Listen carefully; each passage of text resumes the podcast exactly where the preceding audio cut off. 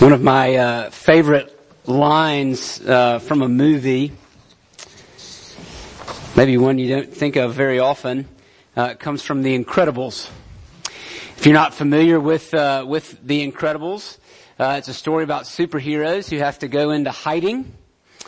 Uh, Mr. Incredible is one such superhero, super strength, and the whole movie basically revolves around his frustration. This, this hulk of a man is forced to keep his superpowers under wraps. Uh, every time he uses them, he jeopardizes his family. And so, uh, so you can imagine how frustrating it would be uh, to be bottled up, uh, full of potential, uh, but useless at the same time. And there's a there's a point in the movie uh, when he comes home uh, in his dinky little car uh, from his uh, mundane pencil pushing nine to five job at the in- insurance company, uh, and he and he gets out and in a, in a fit of explosive frustration he picks up his car. Oh wait, no, not that part. He does pick up his car at one point. He's about to throw it.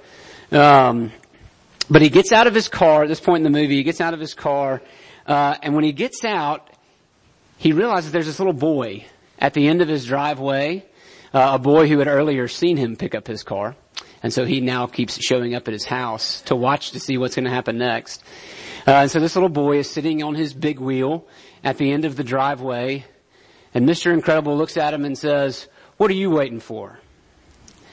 And this line is classic. He says, "I don't know, something amazing, I guess." Can you resonate with that? That's what, uh, that's what Advent is all about. Waiting for something amazing. Maybe you can resonate with Mr. Incredible, whose response to that little boy is, me too, kid. Me too. You know that there's something better. There has to be something more. And that's what Advent is. It's a season of waiting. It's a season of expectation, constantly looking to the horizon for something, someone amazing.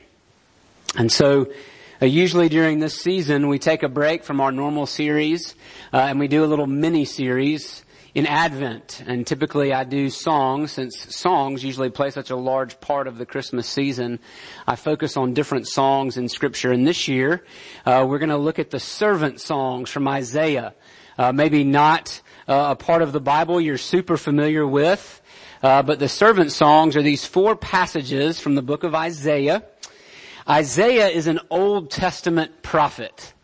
Uh, and when you hear that word prophet, I want you to think uh, spokesperson or press secretary, right? When, when God has a message for his people, he uses a prophet to communicate that message. Uh, and so he uses Isaiah.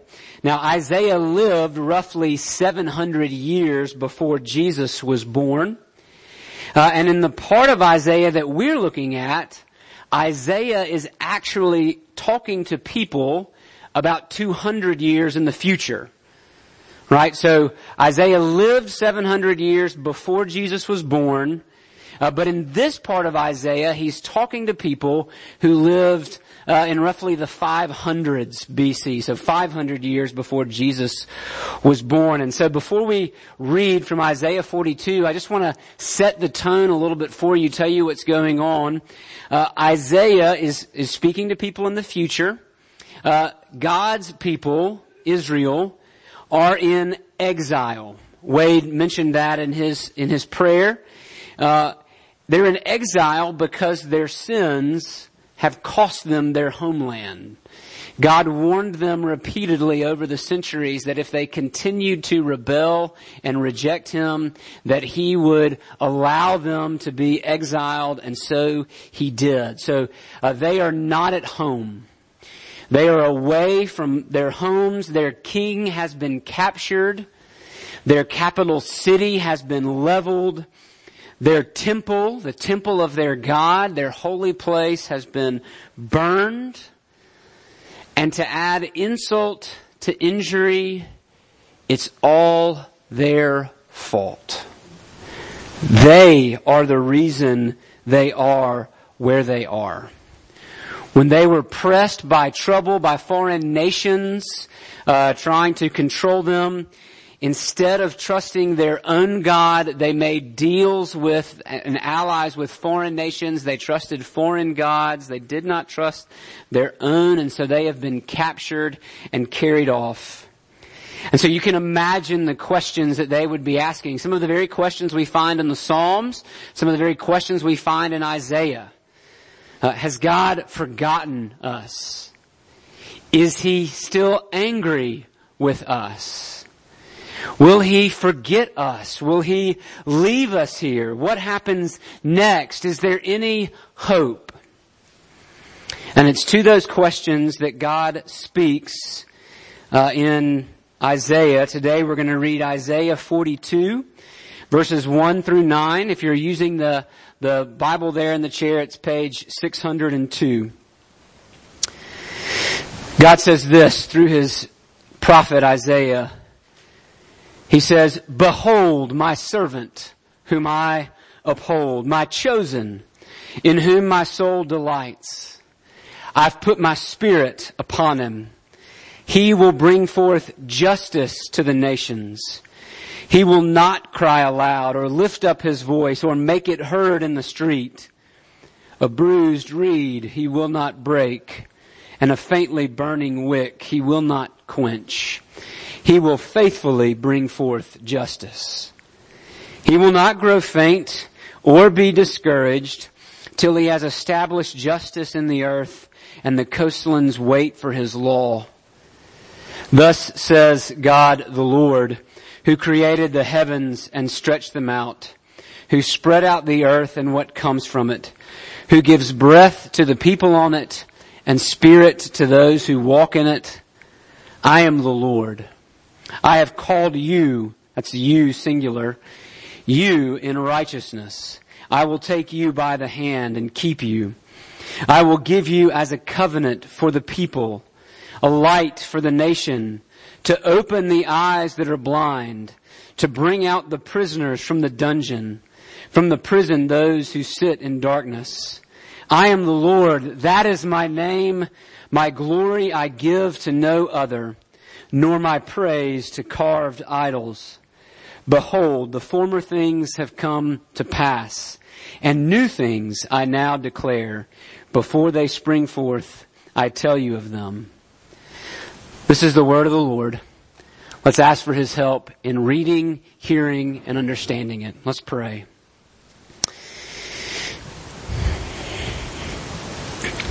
Father, just as you promised to in this passage, would you open our eyes? Open our eyes to behold wonderful things in your word. Draw our hearts to you Satisfy us with your steadfast love. We pray it in Jesus' name. Amen. Now, when you've uh, when you've really disappointed someone, uh, when you've made a royal mess of things, what sort of response do you typically expect? When you've injured someone or frustrated someone close to you, uh, what what sort of what sort of response do you typically get from them? What sort of things do you have to do to make it right? Maybe uh, maybe you think of a process. Maybe you think of a series of steps. There's usually some kind of way that we fix what is broken, what we've broken. Uh, and we would expect that God would work the same way. We would expect that when we have broken, when we have sinned against God, just as the people have here, uh, and that we face the consequences, right? So we've sinned, we're facing the consequences. We would expect that there's some kind of steps, right? There's a, there's a process for making it right. And that's what we would expect to hear from God, that God says, okay, now that you guys are really sorry for what you've done, here's how you work your way out of the pit. Here's how you get yourself back into my good graces. But God effectively says here, right, when we say, when we say, how do we make it right? God effectively says, you don't. Instead of a new set of rules or a process, God sends a person.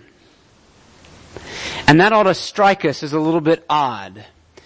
To answer their cries of worry, to answer their cries of how long, O oh Lord, God doesn't say, alright guys, here's what you gotta do. He says, I'm sending my servant. I'm sending a person. And it's interesting, this servant, at least at this point, is a pretty shadowy figure. It's like as Isaiah peers into the future, he can only just make out his silhouette in the, in the mist. We're not 100% sure who exactly the servant is. He's not identified here. We're not told his name. But there are two questions that we can answer about him. Two questions we can answer about him, at least at this point. The first is, what does the servant come to do? What does the servant come to do? And how does he do it? What does the servant come to do and how does he do it? Uh, and, and at least what we can say, right, kind of the main idea that we're going to look at today is that in contrast to powerless idols, God puts forward his servant as the hope of the world. That's, that's who the servant is at this point. Uh, in contrast to powerless idols, God presents his servant as the hope of the world.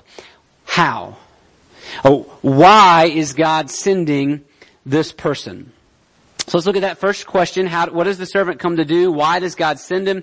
And the first key to answering this question actually comes in the very first verse, the very first word of the first verse, when God says, behold. He says, behold my servant. Kevin, why is behold a key to answering this question? Well, to answer that, we would need to look in the previous chapter. So we're going to look at, uh, Isaiah 41 and what we find there is this kind of courtroom scene where God actually invites the, the idols of the nations, the false gods of the other nations, the gods that his own people have put their trust in, and he says, prove yourselves. Are you really gods? Let me, let me see what you got. Can you can you predict the future? Did you see any of this coming? Go ahead, speak up. Let me, let me hear it. And the result, of course, is that there's silence. There's nothing. Uh, the false gods can't speak for themselves because they're false. They're creations, fabrications of man's imagination. But there are two places uh, where where this is all summarized uh, Isaiah 41, 24, God says this, Behold, there's that word, that's the word that links this to chapter 42. Behold, you are nothing. That's not very nice, is it? Behold, you are nothing and your work is less than nothing. I don't know how you become less than nothing, but it's, it's bad, right? Uh, these, these idols are nothing and their, and their work, their power, totally useless. An abomination, something disgusting, is he who chooses you. Then in verse 29, Behold, they are all a delusion. Their works are nothing. Their metal images are empty wind. What a, what a vivid picture. Empty wind. We would say something like, uh, she's all bark, but no bite. He's just full of hot air. That's how, that's how God characterizes idols. We, we could say that, that putting your trust in an idol is kind of like going sailing on the ocean in a boat made out of paper. Uh, it's absolutely ridiculous and futile and pointless. It's delusional. And so twice God says, behold, they are nothing. Behold, they are nothing. And then he says this in response to these useless false God, God presents his servant. He says, behold, my servant. So in contrast to the false, useless gods of the nations, God puts forward his own servant. He says, behold, my servant, whom I uphold whom I hold in my strong grip. In verse 6, he says, I, I've called you in righteousness. I will take you by the hand and keep you. He says in verse 1, my, my chosen one, in whom my soul delights.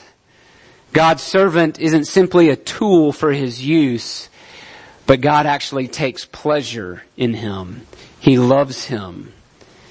He says, I have put my spirit upon him. So again, unlike the useless idols and empty wind of the nations, God's servant has God's wind. That word in Hebrew, wind and spirit are the same word. So if the idols are empty wind, God's servant has God's wind, God's power, God's spirit rest upon him. He is full of God's power to do what? To do what? I have put my spirit upon him. He will bring forth justice to the nations. Justice. Now, I don't know about you, but that's not exactly what I expected to hear. I expected to read like, He will bring forth joy. He will bring forth peace. But God says He will bring forth justice. I mean, is that, is that something we need? Justice? Is that something lacking? Justice? He will bring forth justice to the nations. Now, uh, depending on which part of the internet you like to scream at, uh, Justice is kind of a buzzword right now. It's kind of a, a hot button issue. Um, and if you doubt whether or not uh, we live in an unjust world, um, I, would love for you to just just do a quick news feed experiment this afternoon. Uh, as you as you scroll through your news feed, or maybe if if you're not a social media person, if you as you I wouldn't usually tell you to turn on network television on a Sunday. It's not good for you, but um, just for this experiment, go ahead and do it. Uh, and I want you to tally up the number of comments or stories that have to do with injustice, with something being not right, or not fair, or not good. See, tally up the number of, just make two columns, the number of, of comments or stories dealing with justice or injustice, and the number of comments or stories not dealing with that. And see which one has more tallies in it. Right? Um, just last night, Nick Saban is hopping mad at the end of the first half. Why? Because he perceived an injustice from the referees. Clearly, he was upset right? Um, justice, right? Justice means the establishment of what is right and true and good. The establishment of what is right and true and good. And if we're going to talk about it from a biblical perspective, we mean what is right as God defines it. What is true as God defines it. What is good as God defines it. Justice. That's what true justice is. So I might argue to St. Nick that uh, that may not be the most unjust thing that happened in the world last night. Right? Uh, we live in a broken world full of injustice. The strong take advantage of the weak. World leaders are corrupt. in using their power to line their pockets and influence uh, people uh, to make a name for themselves. We live in an unjust world. And so yes, it is good that someone comes and brings justice. In other words, God's servant is going to come and he is going to make everything right that we have made wrong. When God says his servant is coming to bring justice, that's what it means. He is coming to set right everything that we have made wrong. He is coming to fix what we have broken. Now how does that, what's the connection between that and idolatry? What, why, why is the servant bringing justice an answer to trusting, the, the futility of trusting in false gods? Uh, and I think it's this, that when we, when we put our trust in false things, that's where the brokenness comes from, right? When we, when we put our trust in those things which are not God's, we get injustice. When we trust what is false, we get falsehood in return. And so God says, behold my servant whom I delight in. He has my spirit. He will bring justice. He will set right. He says it three times uh, in these opening verses. He will bring forth justice to the nations, the whole world. The end of verse 3, He will faithfully bring forth justice. Verse 4, He won't grow faint or be discouraged till He has established justice in the earth and the coastlands wait for His law. He will make right everything that we have broken, everything that we have made wrong. Uh, I want to say, God, just tell me how to fix it. I don't know about you, but I'm a fixer. Not in the physical sense. I'm not particularly handy, uh, but I am a fixer. Tell me how to make it right. And God says, Kevin, you broke it. My servant will fix it. So that's what he's come to do. How will he do it? How will the servant bring God's truth and righteousness to the world? And, and here's what we would expect. Right? We would expect that if someone's gonna come and clean up all this mess, he's gonna have to lay down the law. He is gonna have to crush his enemies under his boots. He's gotta, he's gotta win. And win big. Take no prisoners. Win at all cost. He's gonna have to be a tough guy. But notice how the servant is described, how God describes his servant in verse 2. He will not cry aloud or lift up his voice or make it heard in the street. God's servant is no self-promoter. He's not loud. He's not pushy. He doesn't shout his opponents down.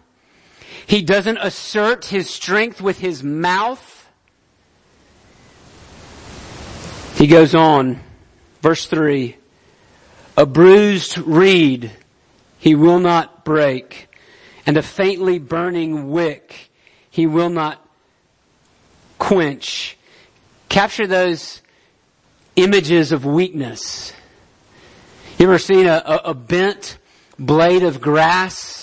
You ever bend a blade of grass, how it gets kind of dark and juicy right where you bent it, and you know that there's no way that, that that's ever gonna stand back up? It's too fragile, it's too weak. God says his servant won't even break a bruised reed. That, that he's gentle. You ever seen a, a candle Right? It's, it's burned all, all the way down. It's just, it's just barely flickering. And all, all it would take is just a, a little, a little sigh and it would put it out. God says a servant is so gentle. He will not extinguish uh, just a, a flickering candle. The burning, the burning wick, the faintly burning wick that's about to burn out. He won't extinguish it. He's, he's gentle. He nurtures the bruised reed. He doesn't crush it. He cradles. Uh, we, we recently celebrated uh, one of my son's birthdays and we did it in the backyard on a windy day. And so you can imagine what we had to do to get the candles on the cake to stay lit. Everybody's kind of positioning themselves, you know, like one person's holding the lighter at a funny angle. Everybody else is like making a wall to try to get the candles just to stay lit long enough that they, they can actually be blown out. The servant is so gentle, he won't even extinguish a flickering candle. He is no he is no bull in a china shop. He does not step on other people to get his way. He will bring justice not by crushing others, but by nurturing them. Are you bruised? Is your flame about to go out? Have you exhausted yourself chasing the empty wind of idolatry? Are you weary? Are you wounded through your own sins, the sins of others against you? The passage that, that Wade read this morning, Ezra 9, I hope you felt some of that, where Ezra says he's so ashamed he blushes over his sin. He says, our, our iniquities are higher than our heads. You ever feel that way? Have your sin, do you feel like you're, you, you, you, you're drowning in your iniquity, that your sins have overtaken you? You're the bruised reed. You need to hear that God's servant is gentle. He is gentle. It says this in verse 6, how will how will this gentle servant bring justice to the world? Bring God's truth and rightness to the world? Look at verse 6, the end of verse 6. He says, I will give you, God now talking to his servant, I will give you as a covenant for the people. Now, a, a covenant is, is an agreement, a binding agreement between two people. Our most common covenant is a marriage. Uh, where two people agree to be bound to one another based on promises they've made. That's a, a covenant, a binding relationship. How, how in the world can a person be a covenant? That's what, that's what God says. I'll make you a covenant for the nations. And what this means is that God is sending His gentle servant to restore his relationship, his broken relationship with his people. That's what the servant comes to do. He comes not to crush God's people further, but to restore God's relationship with them. They've broken it. He comes to restore it. And look how, look how this is described.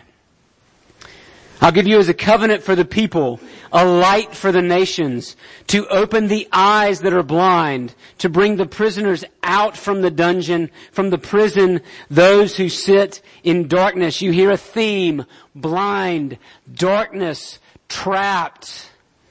That's talking about us in our sin. Again, how did we get there? Through worshiping the gods of our own imagination. We are spiritually blind. We're trapped in darkness. But the servant comes to give light. He comes to open eyes, to restore sight to the blind, to break open the doors of the prison of darkness. This gentle servant restores justice to the nations by becoming a light giving covenant. So that's what the servant does. That's how the servant will do it. And now that begs the question, where in the world do we find a person like that?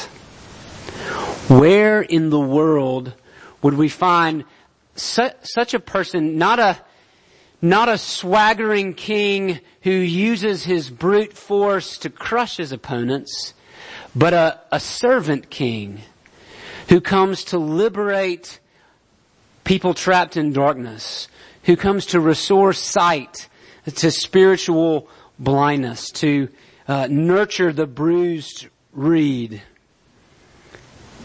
Where do we find someone in whom God delights? Maybe at the beginning of the Gospels, when Jesus is baptized and the Father's voice comes from heaven and says, Behold my Son, with whom I am well pleased, in whom I delight. How about a gentle servant who brings justice without making a name for himself? Well, let's go to Matthew chapter 12. Matthew chapter 12 verse 14. Just before this, Jesus heals a man and he does it on the Sabbath. We've seen this when we've looked at Luke's gospel. This doesn't make the Pharisees happy. He shames them, heals the man, and here's what it says in verse 14, Matthew 12, 14. But the Pharisees went out and conspired against him how to destroy him.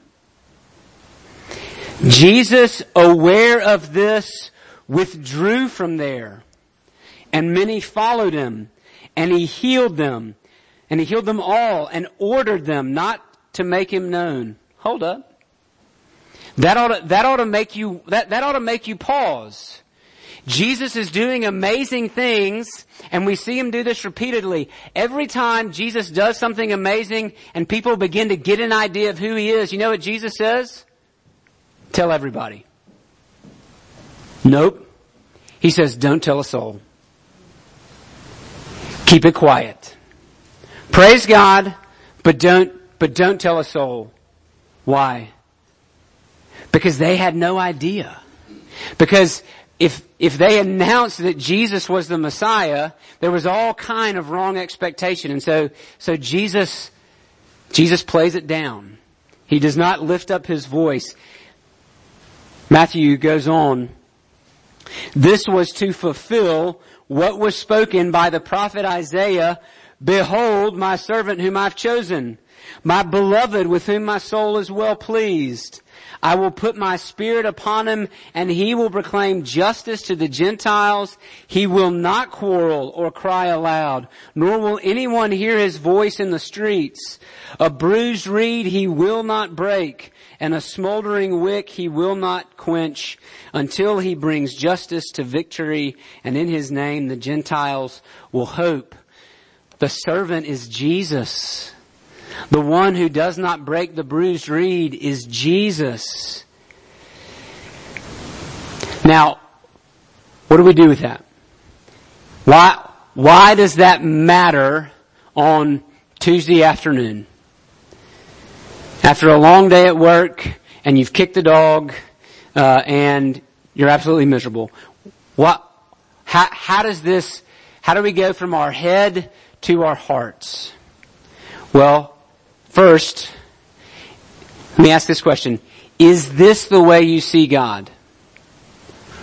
Do you understand Him to be a, a gentle servant? One who won't break the bruised reed. One who won't quench the flickering wick. How do I know? Well, to, to borrow from a, my friend Rusty, when, when you get in trouble, which way do you run?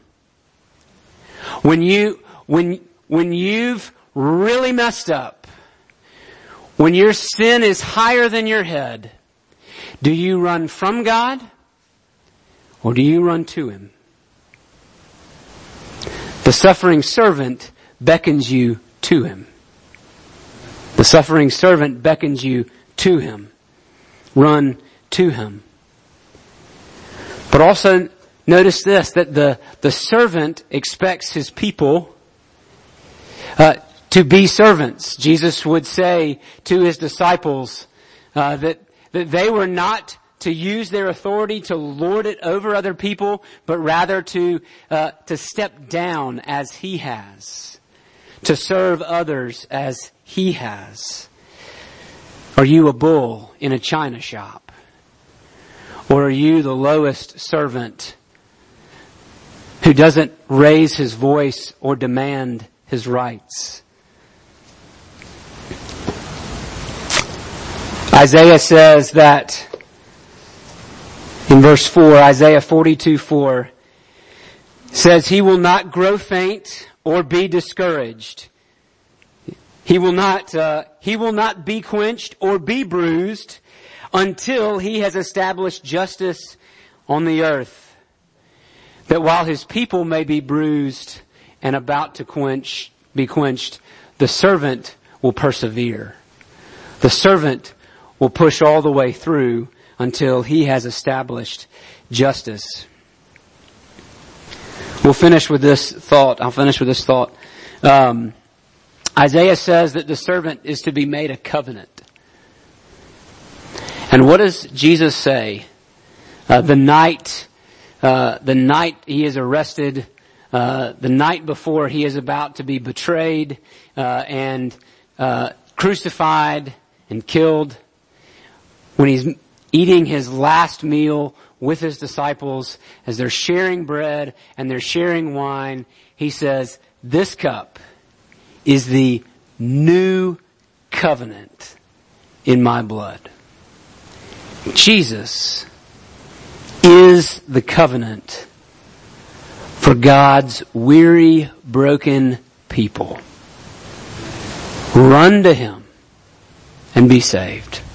Let's pray.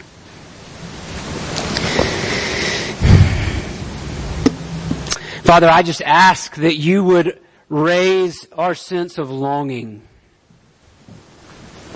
That as we, that as we come into this season, it would be so easy to think about all that we are getting, all that we are wanting. And that is that is the commercialism that we, that we live in. That's where we are here between Black Friday and Cyber Monday. What can I get? Oh Lord, would you cause us to see, would you bring out rather the, the longings of our hearts? Help us to be a people waiting celebrating the first coming of the servant, Jesus, and eagerly anticipating the second. Create a longing in our hearts for you, Lord God. We pray it in Jesus' name. Amen. Uh, let's stand and let's worship our servant king with the giving of our gifts.